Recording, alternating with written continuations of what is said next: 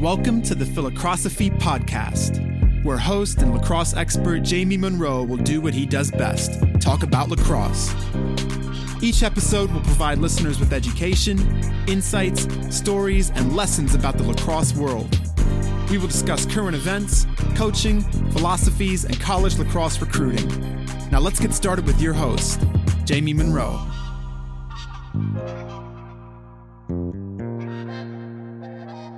I'm really excited to introduce and welcome Pat Colleluori to the Virtual Lacrosse Summit and to the Philocrosophy podcast. It's sort of a twofer here. Uh, Pat is the Chief Development Officer for the Headstrong Foundation and is the brother of Nicholas Colleluori, who passed away 12 years ago. And uh, Pat has dedicated uh, his his life to trying to help cancer victims' families navigate this incredibly difficult process. And what you guys are doing for people is incredible. And um, uh, so happy to have you on the show and, and psyched to hear all about it. Yeah, it's an absolute privilege to be with you today, Jamie. Thank you so much for providing this opportunity and forum for us to further educate people on the history and the mission and the impact of the Headstrong Foundation. It's amazing.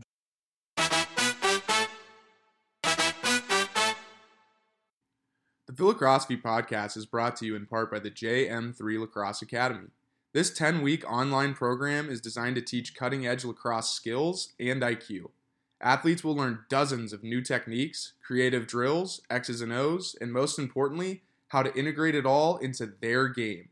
To learn more or start getting better today, go to www.jm3sports.com forward slash academy.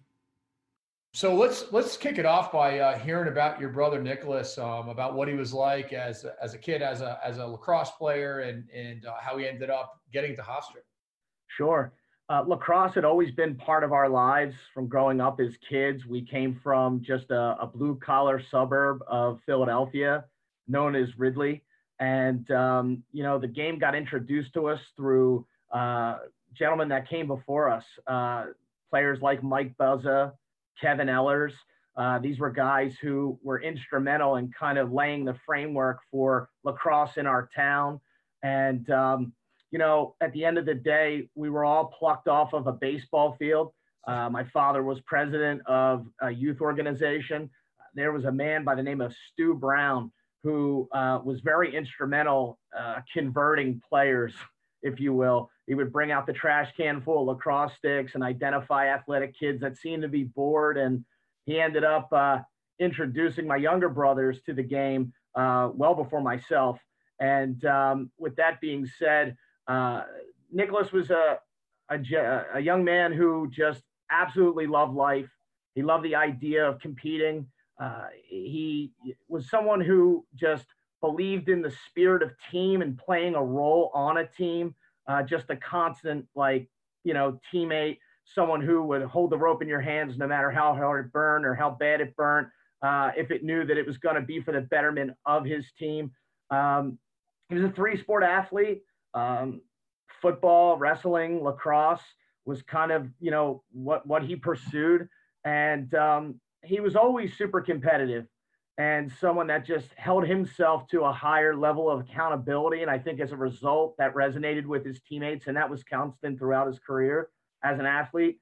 Um, he had the opportunity to play the game competitively uh, as early as seventh and eighth grade for a club program called the MAB Dogs, which was um, a program that was led by a gentleman by the name of Matt Flynn. And uh, Matt had at the time taking the kids down to play in champ camp, which you probably you know were there recruiting at the time. Uh, I remember those MAB dogs. They they were a tough, skilled team of Philly kids, and I, I remember watching those guys very very vividly. Yeah, just last week uh, we had had lunch with uh, Jim Bruder, and it was his family's business that was MAB Paints Mm-hmm. And this was years before, you know, the evolution of the club lacrosse scene.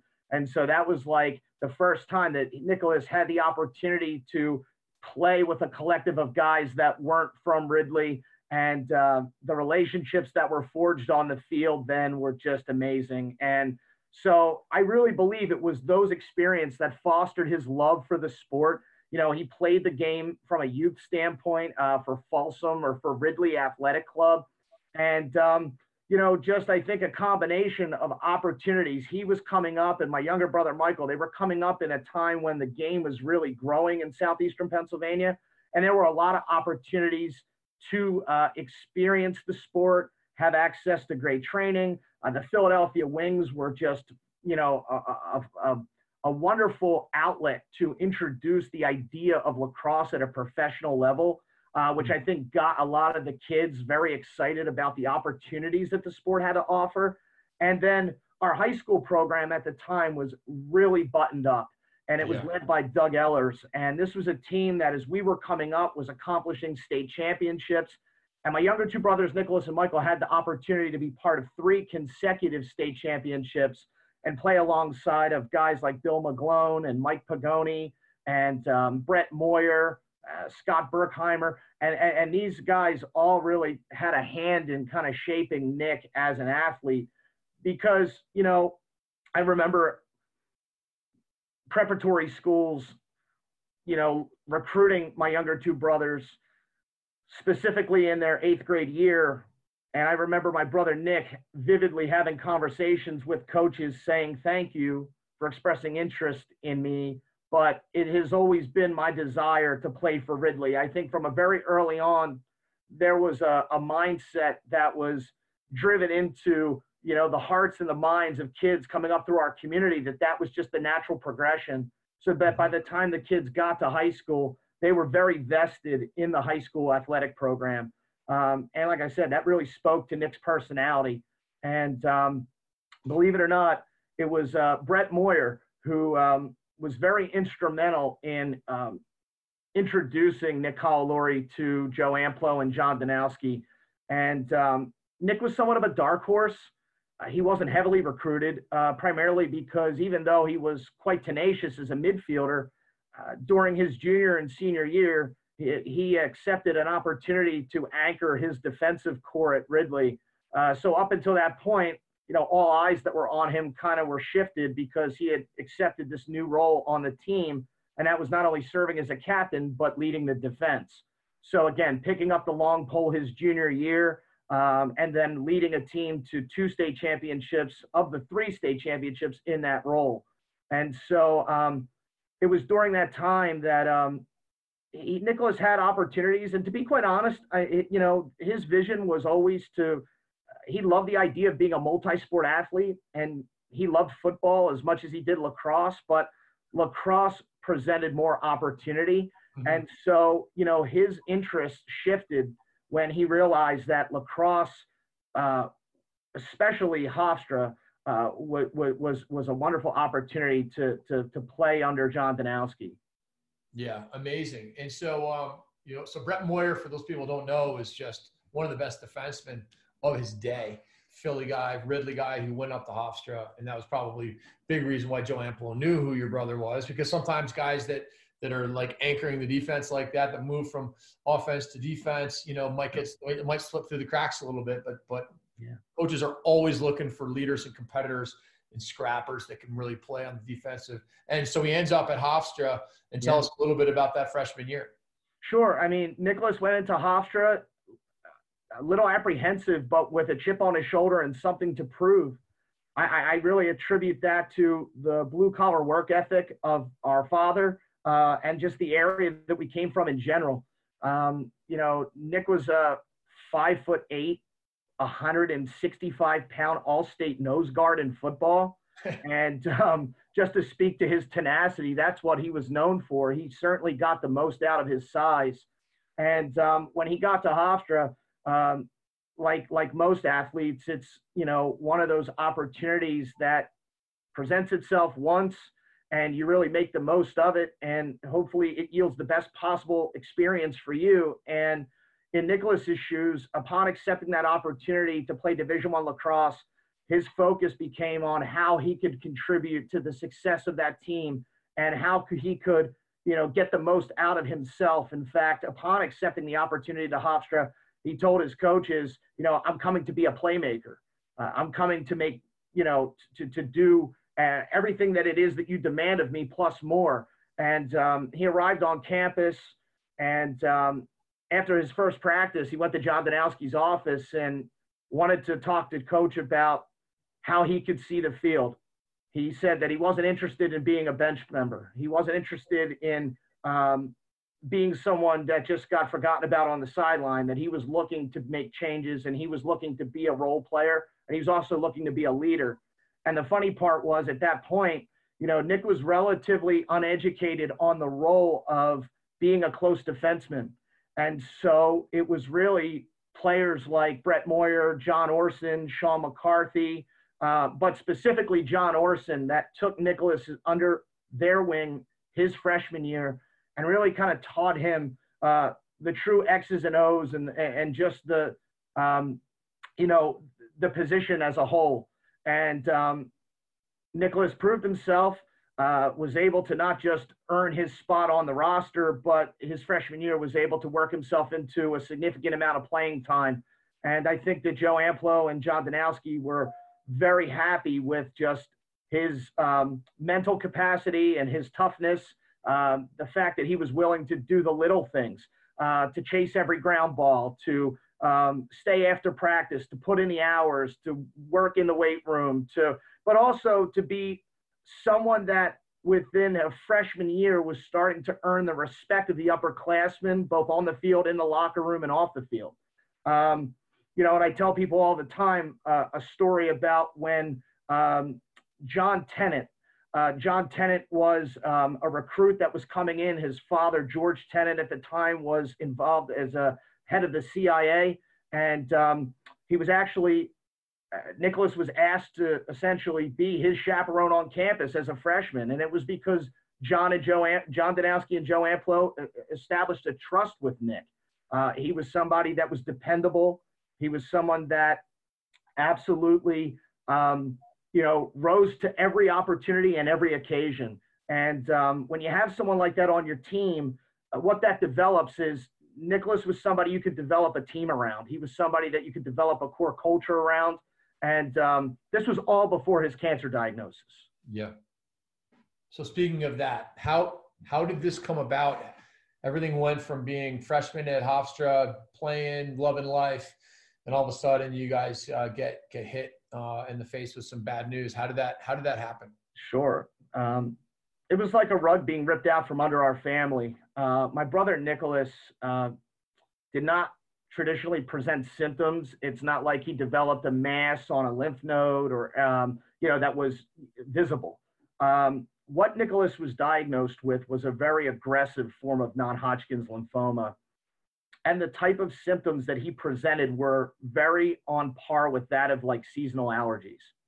And so, um, you know, Nicholas came home after experiencing um, an incredible freshman year. The dream of my younger brother Michael following in his footsteps at Hofstra uh, was coming true. Uh, Michael was a, a multi-time um, all state and all American from Ridley as well, but he was an attackman. And um, the boys, their dream was to always play collegiate lacrosse at a Division One level together. And um, I can only imagine, you know, what it was like for them to have that dream realized and how exciting that would be, you know. And it, what was interesting was that when you look at the roster of athletes that played on uh, a lot of the John Danowski Hofstra teams, there were a lot of families you know, and um, uh, for instance, the Prifties and the Untersteins, just a few that were just on there. I think there was probably four sets of brothers that were on the team.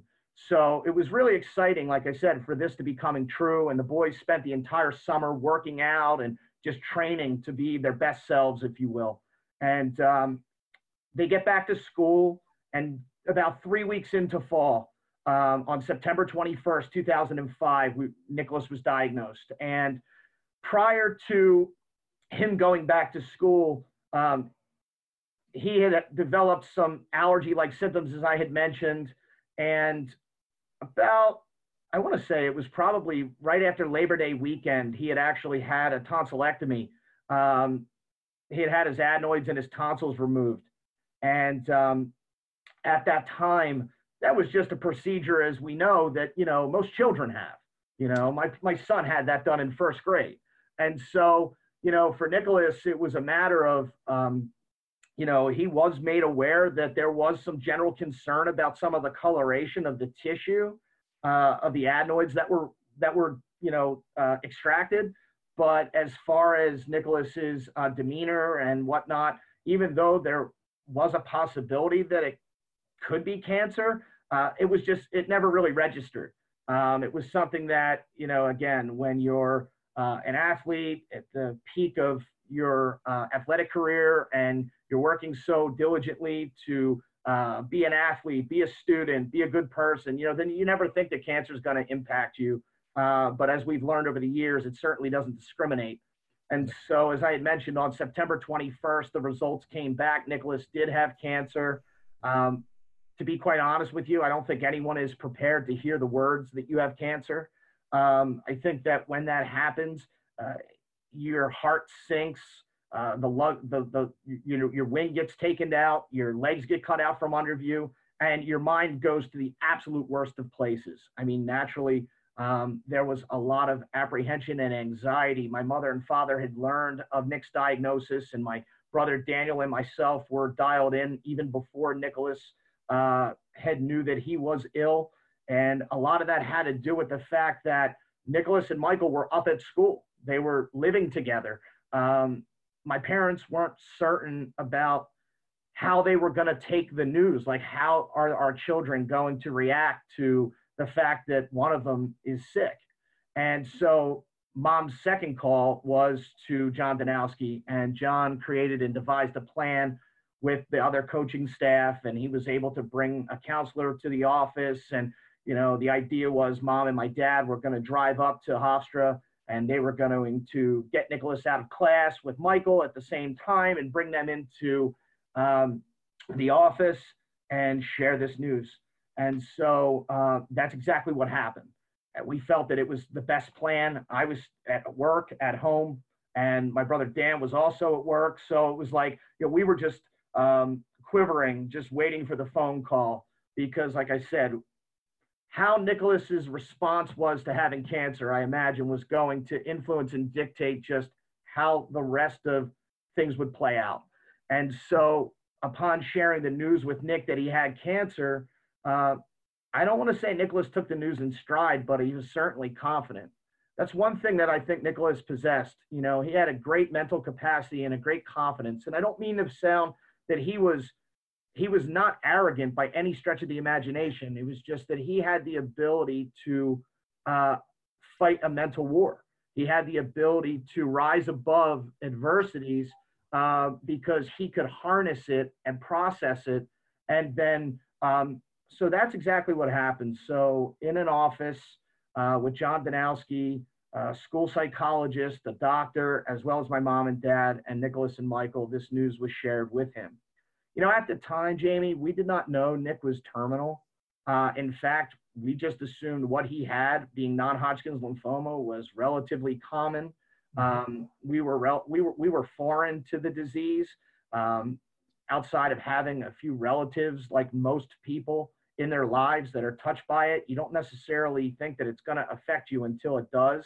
And so we found ourselves in a situation of being rather informed and uneducated, and now somewhat in a fearful retraction and also somewhat of a like I, I oftentimes refer to it as like um, just you know you're reacting without any type of like education or any type right. of like comfortability.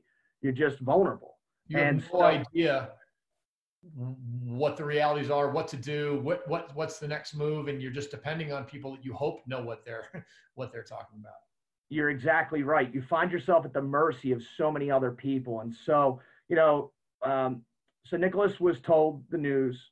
And the sad part is, uh, at the same time, my brother Michael's cell phone rang and my brother Michael answered it. And here, his best friend, who was a face-off man from Malvern Prep by the name of Evan Brady, had passed away earlier that morning.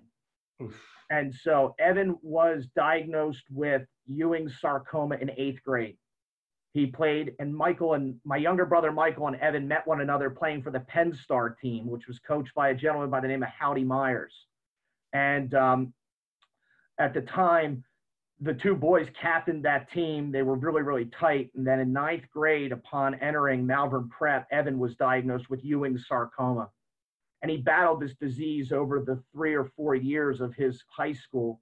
And um, and with that being said, you know, he was put into remission and then it came back. And um, so our journey against cancer began with the funeral of my brother Michael's best friend losing his fight to cancer. And so that was really difficult because, you know, Nicholas was there literally seeing with cancer what what had happened and it was a really difficult moment in our family's life um, and I'll be honest though, you know, the way that Nicholas reacted and responded to having cancer was nothing shy of inspirational. He wanted to speak to his team.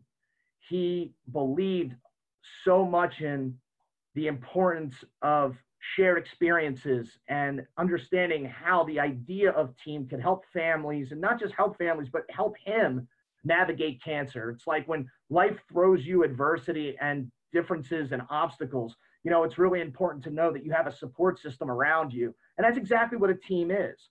And so when Nicholas learned of his diagnosis, taking you back to the locker room, uh, Nicholas wanted to speak and to address his team. And uh, that is heavily documented. I know that, um, you know, John Danowski as well as Joe Amplo talk about it a lot about just the courage that Nick displayed in sharing with his teammates his diagnosis and what it was going to result in as far as him withdrawing from school and immediately beginning treatment. And um, I can honestly tell you that lacrosse athletics and team got Nicholas through 14 months of hellish treatment that preceded that moment. But back to, like I said, Evan Brady, um, that literally happened, you know, a few days um, Nick Evans' funeral happened just a few days after Nick's diagnosis, and so it was, you know, I know it was a scary moment for Nick because it was like a major reality check for what he was about to go through. So, and what what you guys, when you got this diagnosis, you met with a doctor, and you know, at what point did they say this is this is serious? You know, because I've read and you've talked talked about this. Cancer is always serious, but when you hear three months, Sure. Um, it's it's insane. You know, you're 19 years old. Yeah. Um, how did he? When did you hear about that? And and and how did he take that news? And how did he attack it? And then and then if you could just sort of talk about how he, he had the idea of the Headstrong Foundation from there. Sure. Um, you know, Jamie, when Nicholas was diagnosed, we, as I had mentioned, we really didn't understand the extent or um, or the severity of his diagnosis. Uh, what we come to realize was that he was diagnosed with something called mature B cell non Hodgkin's lymphoma, which affected his nasal pharynx. And it was in an inoperable location, so it had to be treated very, um, uh, very aggressively. And his first regimen of treatments uh, were unsuccessful. And that, Jamie, is when we realized just what we were dealing with. Um, so this was extensive chemotherapy paired with radiation. And naturally, you would think that, you know, that would do the trick. You know, that's what everyone thinks. And that was our first go round. It was like, okay, Nick's going to lose his hair. He's going to go through, you know, the gamut of side effects. And, you know, we're going to be there. And as a family, we made a pact when Nicholas came home from Hofstra to start treatment that we were going to do everything and anything in our power to make sure that A, Nick was never alone, and B, that he had the assurance of a support system, and C, that we were going to play our position as supportive family members to do whatever it was necessary to keep our family life as normal as possible and to keep him positive. Um, interestingly enough, that's kind of even, you know, a foundational layer of how we approach Headstrong. Uh, but when he was going through treatment, uh, he was incredibly optimistic. I think one thing that Nicholas understood was that he could control certain things. You know, he couldn't control whether or not the treatment that he was undergoing uh, was going to work.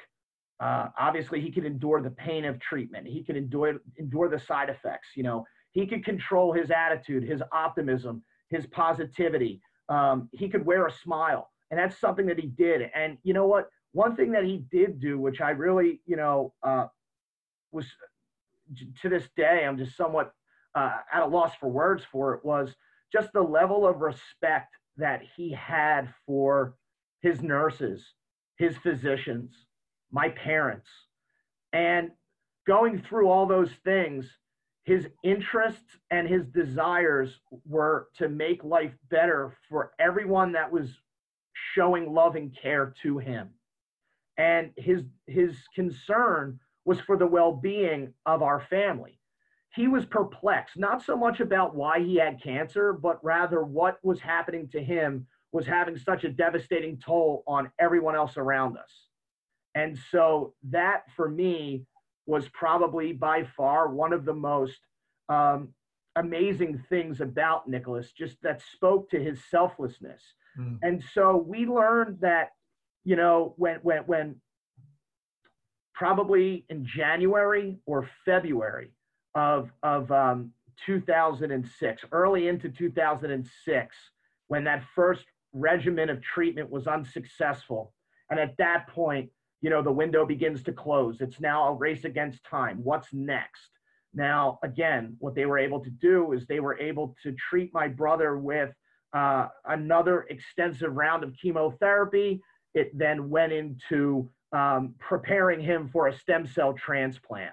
And so, um, again, at that point in time, we still did not understand that Nicholas was terminal. I think the one thing that physicians want to, they, they, they don't want families to ever lose hope.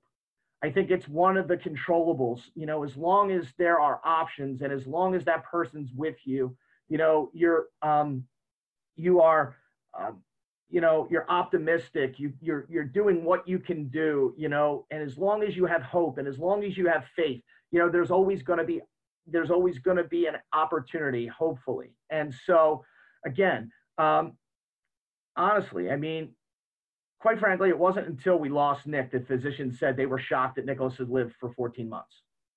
And so, you know, that was really eye opening for us. And I think learning that after his passing was something that I think really helped us to understand just how much he did fight. And, um, and, and the fact that, you know, that he was an example of how one should live life. And, how someone could fight cancer. You know, he had a willingness to share his journey publicly for the betterment of others. He always believed in his heart that that his experience through cancer, if if documented and archived the way he did, could serve as a reference point that he wished he had.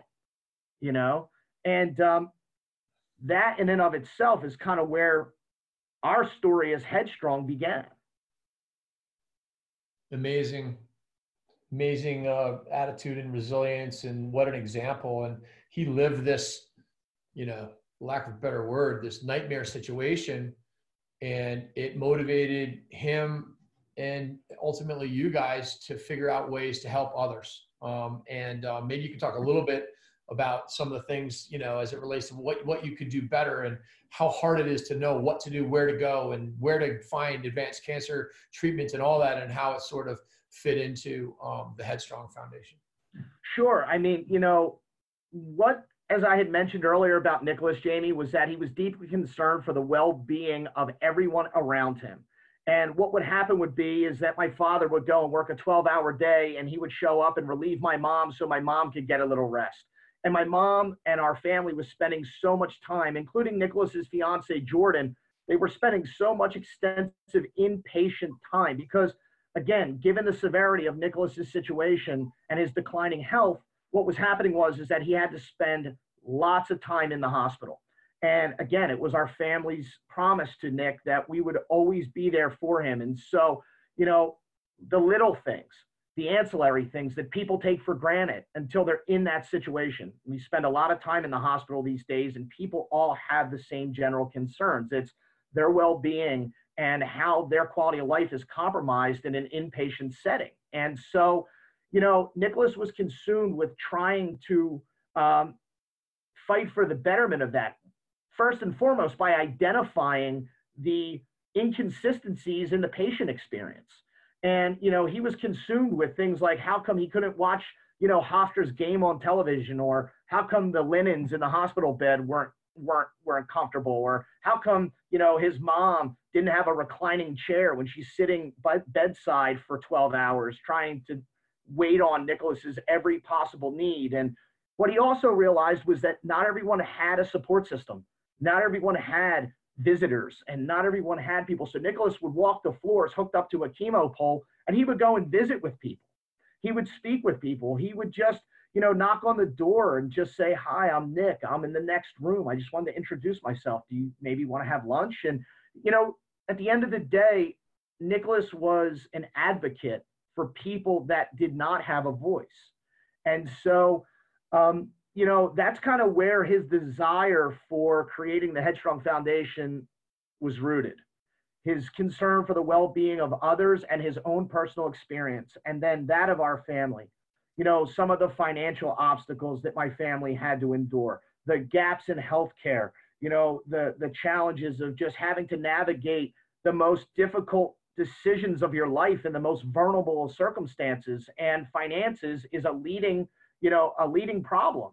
And so, you know, I don't think Nick was the type of person that wasn't necessarily out there to cure cancer. And that's not what the Headstrong Foundation does. We're not a sciences based organization. We're out there as a service based interface to work with families and medical centers and be that interface to tackle the tangible things that are influencing and oftentimes preventing people from pursuing treatment regimens that may save their life. And so, you know, um, that's accomplished through a lot of things that Nicholas did himself. And I love the fact that in the last month of his life, that he was so fixated on using his experience and that of our family for the betterment of others because Jamie, it's allowed our family to move forward through life without him. Yeah. And when I talk about our service mission, I want to talk to you a little bit about like how Nicholas helped frame that. The first thing was emotional coaching.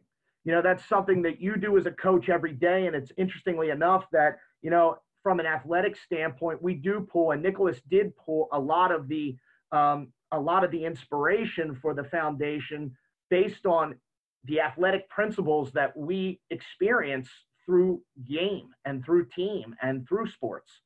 Um, the idea of being a direct support system to not only be a teammate, but to coach someone up and through the toughest decisions of their life. Yeah. We witnessed it, we lived it, we know what it's like to be in the trenches, and we know what it's like to swallow our pride and ask for help. And we also know what it's like to be in the shoes of the people we serve. And Nicholas understood that. And so, him going around and meeting patients and families and publicly advocating for the disease and, you know, being somebody that didn't try to approach it from the sterileness of a medical community standpoint, but from a human standpoint, and just being real with people and helping people understand that, you know, that this doesn't have to define them, that there's ways to control through optimism and positivity and and realizing that that love is something that conquers all. Um, so today we stand as a direct resource to families, coaching them up and through the toughest times of their life, their cancer journey. Now, obviously, the financial strain, sudden medical debt. It's one of the leading causes of home foreclosure in the United States. People really don't understand the extent of their healthcare situation until they need it. So right out the gate, you're reacting. And, you know, with that being said, my brother Nicholas was in a predicament back then. He ran the risk and did lose his health insurance by not being a student athlete. So, you know, not just being a student athlete, but being a college student in general. Um, and with that being said, in addition to navigating terminal cancer, my mother and father now had to get very street smart on how to sustain Nicholas's health insurance. Why should families have to do that? Uh, that is exactly some of the dilemmas that our family experienced and why we were so blessed to have the lacrosse community as a support system during that time. Because again, at one point, Nicholas's medical expenses were upwards of a quarter of a million dollars a month. Mm-hmm. And with you have somebody that's just declining in health, and therefore people, their support system and caregivers aren't working, they're not recording income. And our situation was is that we had to learn how to navigate life with 50% the income. And then on top of it, amounting medical expenses. And then when my brother passed away, you know, his student loan and his funeral expenses. I mean, you know, the, the bills just amounted, and it probably took my family upwards of about a half of a decade to dig out of that hole. And now, today, you know, what we're able to provide to people is not just financial assistance and support, but also advice and mentorship through resources that are designed to teach people how to navigate the financial challenges that present themselves. And so, also, one of the major issues is logistics. You know, I wish I could say the cancer treatments were readily accessible. I wish I could say specialty clinicians are readily available in every location throughout the United States. But the reality is, is that that is not possible, and that is not that's not what happens. And so, you know, with that being said, there are certain markets and certain areas that have access to cancer centers and advanced cancer centers and proton radiation and the most advanced treatment options. And where you find those learning hospitals, you also find a concentration of researchers and, and leading specialists. I don't know about you, but if I was diagnosed with cancer, I would want the best possible clinician managing my case. Uh, just like if you were on a lacrosse field, you know, you would want the best possible coaching mind developing you. You know, it's the same premise. And so, you know, when treatment did not work for my brother Nicholas, um, we were sent home. And the options were hospice or clinical trial. And the clinical trial was in Bethesda, Maryland. Facing little to no options, you go. I mean, when you're faced with your mortality, yeah. you go. And there were two situations throughout our journey that really shed light on the hardships that families endure. Uh, the first one was we met a family living out of the parking garage of the hospital that Nicholas was being treated at. And they were just hit so financially hard that it was just a situation that they were forced into. Uh, they were literally living out of the car, um, taking shifts, caring for their loved one while her, their daughter received a bone marrow transplant. You know, when Nicholas's stem cell transplant did not work. We went to Bethesda, Maryland, and there was accommodations, but it lacked uh, the comforts of home. It was a sterile environment. It did not feel comfortable.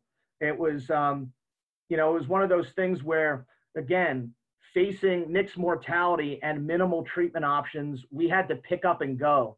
Fortunately, it was driving distance, but for so many families, Jamie, it's across the country that they have to travel thousands of miles for six to eight months on average you know? And so we knew what it was like to be in that situation. And the sad part was is that because of the extensive treatment that nicholas had endured by the time that clinical trial rolled around his his vital organs were not healthy to uh, to withstand those treatments um, his kidneys were really su- you know really suffered um, with respect to the extensive chemotherapy that he had endured for 12 months up until that point.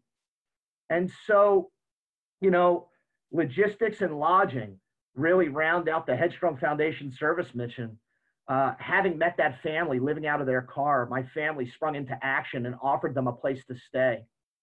Um, two years into operating Headstrong formally, uh, we came upon a, a, building. And what I love about Headstrong is that, you know what, we started out very unconventionally and untraditionally. We started out with a promise, a promise to Nick.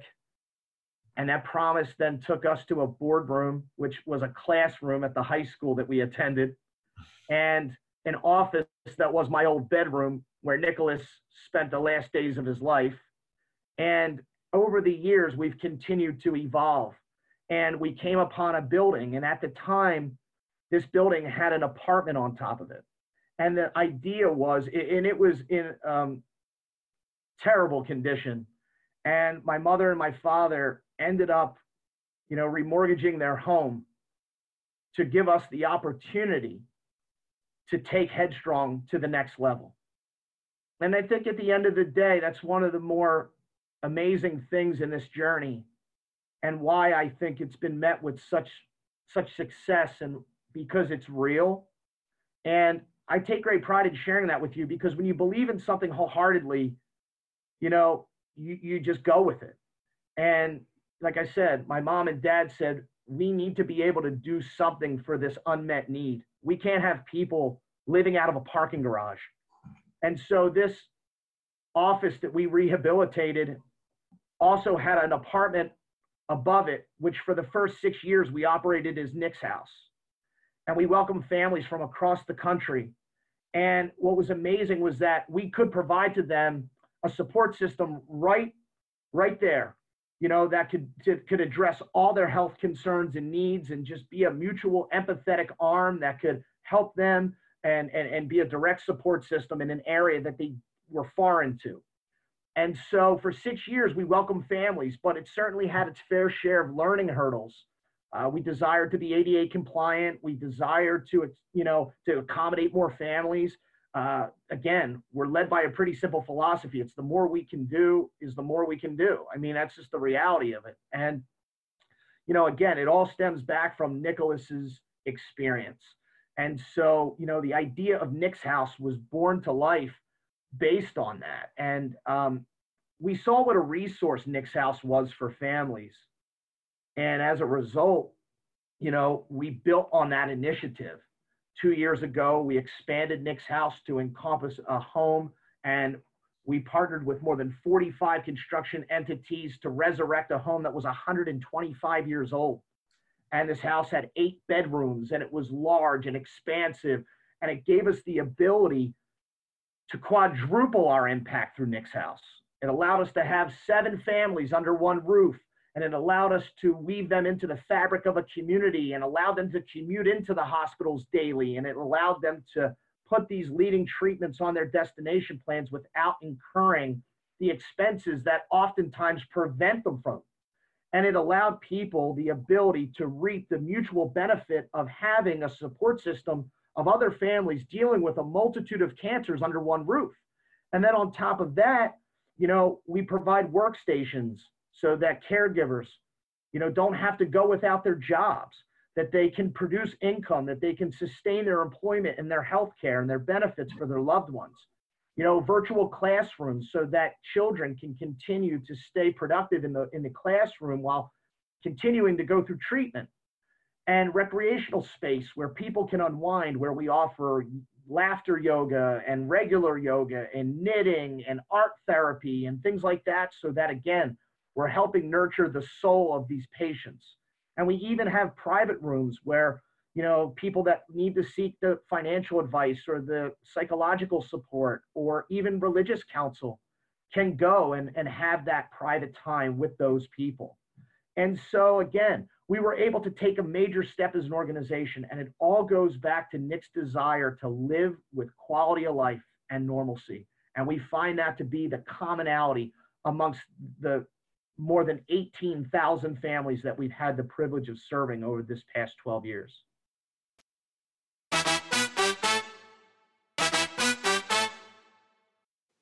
The Philocrosophy podcast is brought to you in part by the JM3 Coaches Training Program. If you are a coach interested in sharpening your saw, like so many of the guests on the show, you are going to love the content in this program. Go to www.jm3coaches.com for more information. It's truly incredible what you guys are doing. And the more I hear about it, the more I want to be involved. And I'm sure that you would love to have as many people involved as possible because if you can raise more money, you can do more things for people. Um, and um, what are some of your plans, um, you know, coming up? Sure. I mean, you know, the vision of the Headstrong Foundation is bright. The philanthropic mission is steeped in being the resource that we wish existed when the rug was ripped out from under us. And I explained to you the service mission. You know, my brother Nicholas, I always go back to who he was. And when I look on my wall, you know, I see the mission statement and the short term and long term goals that he had not only for himself but for this foundation. You know, for those who don't know, his nickname was Head. That's where Headstrong came from. I gave him the nickname when he was three years old. Hmm. you know, the lime green shoelaces that we became synonymous with, and it's really become kind of our moniker. That not only was the lime green, which was the awareness color for the disease he had, but his desire sitting in a hospital room at the University of Pennsylvania undergoing treatment, he just desired to just be able to go outside again, just to be on a lacrosse field again. He used to say things like, when when I'm on a lacrosse field, when I'm back at practice, when I'm at the games, it's like all that I'm going through doesn't matter because I'm part of something bigger than myself. And the attention isn't on the fact that I have cancer. It's the fact that, you know what, I'm just normal again. And his short term goals, Jamie, was to get back to his original weight and size and get back to Hofstra to be back on the playing field. And I actually have a couple of videos, which I'll share with you, where he actually talks about that, where he just desired to be back at school. Um, believe it or not, after enduring a 45 day inpatient stay, uh, we were playing, um, my younger brothers were playing for uh, the Southeastern Summer Youth, uh, the Summer Lacrosse League here um, for a bar team called Pickles Place. And uh, my brother ended up getting discharged on a day that we had a game. And he had asked my dad, he had desired so much to, you know, to be back onto the lacrosse field that um, he just wanted to go to a game. And so, you know, he left the hospital that day, was discharged, ended up going to the game, but lo and behold, packing his pads and his equipment. And um, he ducked behind a truck at halftime and uh, popped up. And my father was like, Where's Nick at? Lo and behold, he was standing on the sideline. And my father said, What are you doing? You're going to put yourself back in the hospital. And Nick looked at my dad and said, You know what, dad? I- I'm going to end up back in the hospital one way or another. I just really want to get out on the field and play.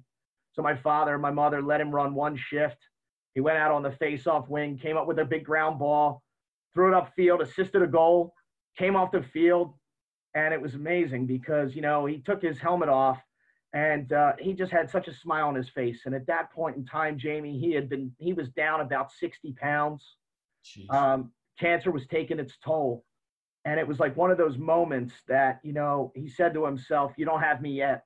You don't have me yet." He went on to battle another 14 months, but or I'm sorry, another four months. But from that time in the hospital, that desire to create the shoelaces was just an opportunity. It was an opportunity to start a dialogue and and and that's what Nicholas was doing during his extensive downtime but you know from receiving treatment he was dreaming of the days of playing lacrosse again he was dreaming of the days of being back on a lacrosse field he was comforted by the jerseys and the helmets and the letters from lacrosse players from around the country that were like we're in your corner dude like we got your back nick you know we're, we're carrying this on and you know, and the idea was is that Nick was creating a way for those guys that loved him so much to keep to keep him on the field.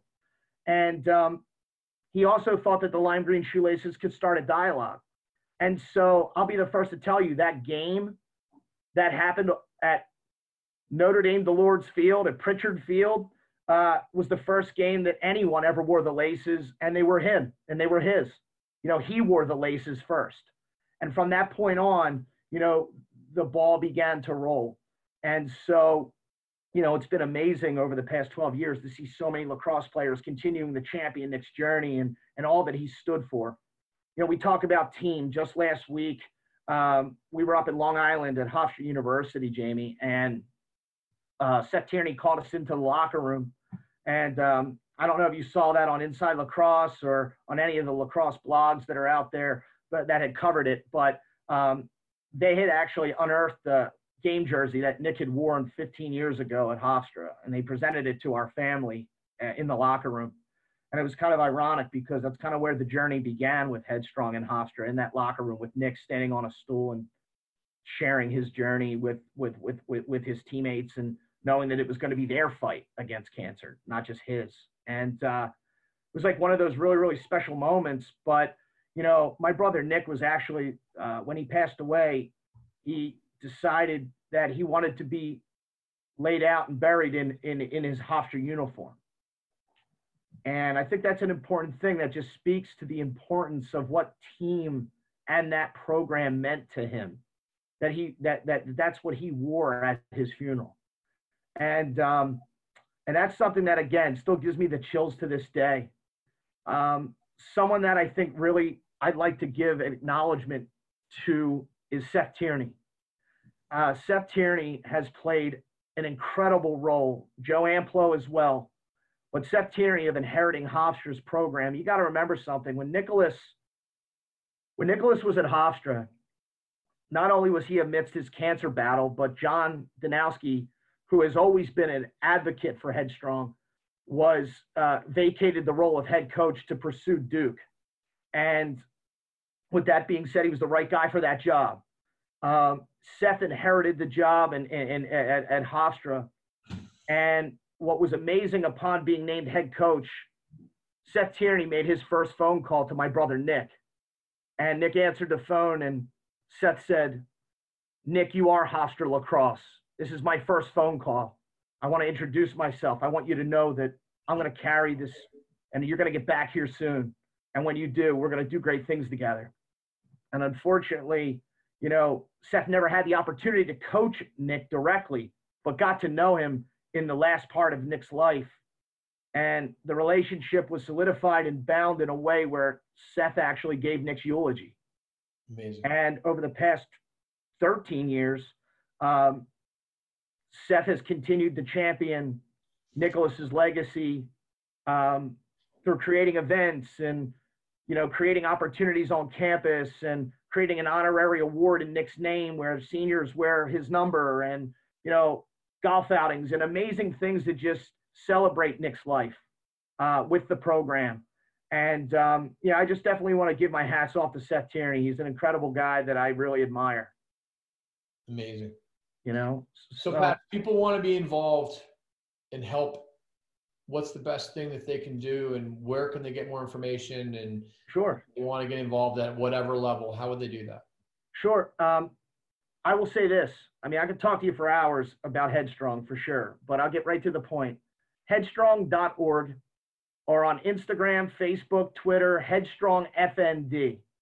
We have amazing events, amazing campaigns. We have experienced teams that are coming to life now where we're taking players that want to be part of the mission and giving them the opportunity to do so, whether it be through events like the Lake Placid Summit Classic. Um, within the sport, we have opportunities and campaigns that allow players the ability to leverage their statistics as a mechanism for advancing the mission and raising funds. We have things like Lacrosse Mustache Madness, Game Hair Havoc, our fall event series. Coaches can pledge games, they can recognize athletes, and athletes can also get behind the foundation in a way that allows them to check a community service box that's maybe necessary for recruiting purposes. Um, but the idea is, is that you know, it's our social responsibility to be in places and to present opportunities that allow athletes the opportunity to be part of our family and our mission and our community. And so, you know, I would advise and encourage people that want to advance the mission. They can certainly make a donation at any time online, um, especially, like I said, Thanksgiving's coming up. We have a campaign that's intended to provide Thanksgiving meals to families overcome by cancer that are inpatient for the Thanksgiving holiday. Um, but right now, we're amidst our fall event series, our Lacrosse Mustache Madness campaign, which is underway, and people can go to that at laxstachemadness.com. But like I said, they can always extend an email to us at any time. We really pride ourselves on our accessibility, Jamie, and our, uh, you know, at the end of the day, this is led by a family. Yeah. And it's and, and our roots are focused on celebrating the life of someone that's no longer here.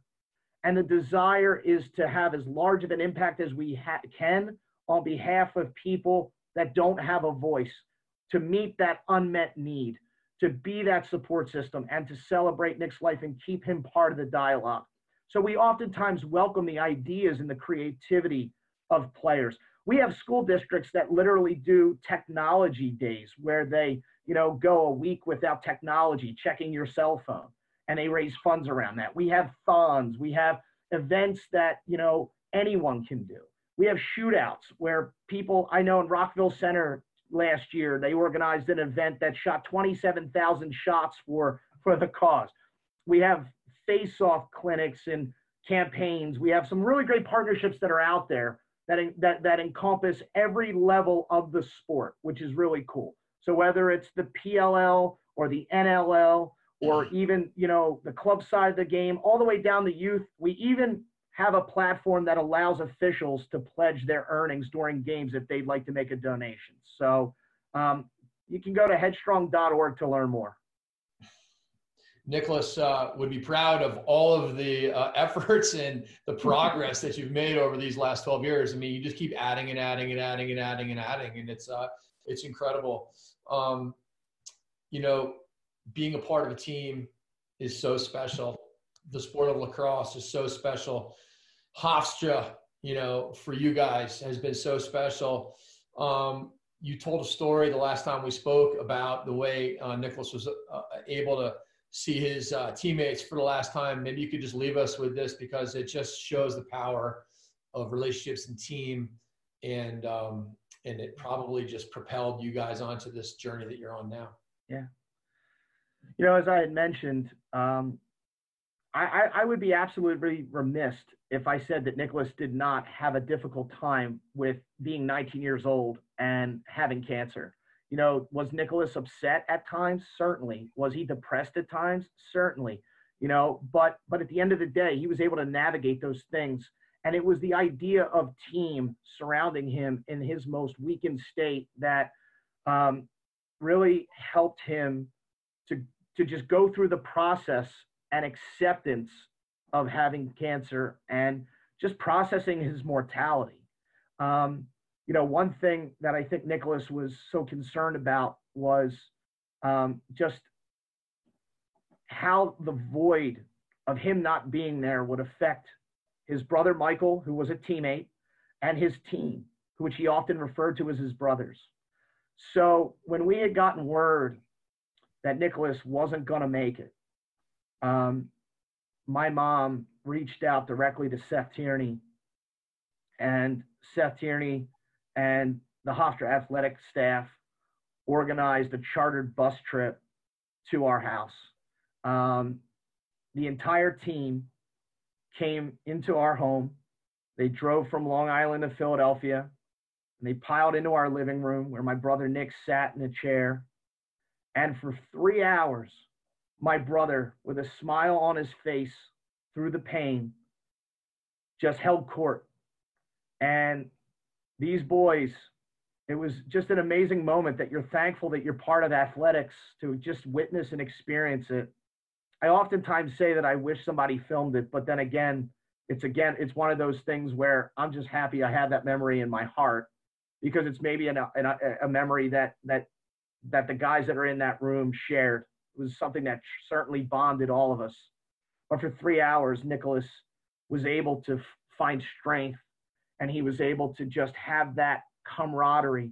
And it was interesting because our journey began with a team huddled in a locker room, and our journey ended with Nicholas's team huddled around him in our family room. And it was just such an amazing moment. And it was one of those things where Nicholas um, again, who knows how to you know navigate that? Right. But I will say this: the unconditional love of team and brothers, uh, with a shared commonality of lacrosse. It was just the perfect situation for Nick to be able to say goodbye to his teammates.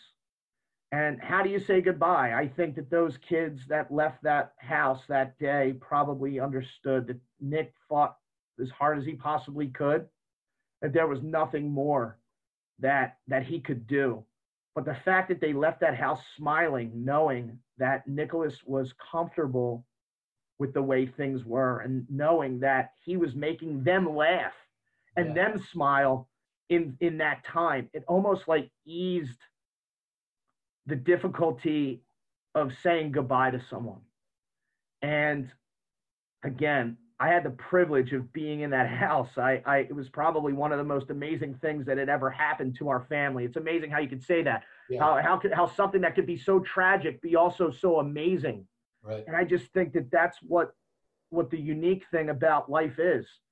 Um, you just never know what's going to be presented to you. You know, Nicholas is an example of how someone can navigate life's greatest challenge with a smile and and and and and just um, you know, and and knowing that someone can fight and fight, but at the end of the day, you know, our fate is in the hands of a higher being, and it's a matter of just how you accept that. And you know, I think Nicholas was going through a lot mentally, especially knowing that he was going to be leaving behind everyone he cared about in the world. And that was his biggest fear. Mm-hmm. And I will state that again having cancer was not Nicholas's fear, but knowing that his time was limited and knowing that there was a possibility that, and, and, and eventually it was, he was going to be leaving this earth. Um, he was scared for my parents. He was scared for his brothers. He was scared for his fiance, and he was scared for his teammates. And it was just a very fitting, special moment. And if you were to talk to Joe Amplo or Seth Tierney or anybody that was in that room, they'll tell you the same. It was probably one of the most humbling experiences of their life. And, um, you know, I just, I couldn't think of a better way for Nick and his teammates to, uh, to have a closing, if you will, of the chapter, which was his battle and every single person that was in that room has continued to champion on behalf of Nick, um, whether that be, like I said, John Orson or Kevin Unterstein or Stephen DiNapoli or John Gorman. Anybody that was on that team, you know, carries that with them. Um, and it's just, like I said, a special bonding moment for all of us. It's amazing. It's an amazing story. It's powerful in, in, in what you guys have done uh, in the wake of all of this, you know, in, in Nick Nicholas's memory. Um, and you know, leveraging the power of team and the power of helping and the power of even the littlest things can make a huge difference in someone's life. Um, so I just want to say congrats on everything that you guys are doing. Um, I really look forward to personally getting involved with you guys. Um, you. And um, and any anytime I can ever help out, please let me know. Thank you so much for coming on and Thank sharing. You, Jamie. And sharing your story and, and all the hard work you guys are doing to help people. It's it's incredible stuff. Thank you so much, my man. All right, we'll be in touch. Thanks, pal. Thanks, Pat. Bye bye.